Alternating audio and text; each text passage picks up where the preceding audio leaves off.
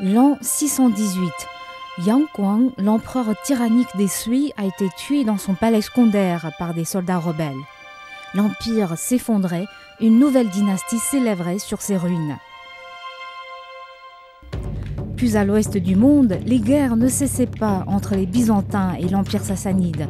Les Persans allaient bientôt prendre toute l'Égypte. L'Europe sombrait encore dans la violence et les ténèbres des premières années du Moyen Âge. Sur les vastes territoires des Amériques, les civilisations locales devaient encore attendre 800 ans pour être découvertes par le grand explorateur Christophe Colomb.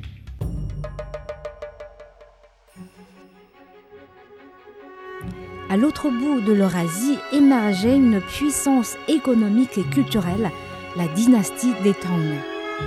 Cet empire immense durerait presque trois siècles et deviendrait le plus prospère, international et innovateur pays du monde. Transportez-vous à il y a 1400 ans, découvrez les charmes et les secrets de la dynastie des Tang. Pourquoi la dynastie des Tang nous fascine? Podcast en 20 épisodes à suivre dans Bamboo Studio.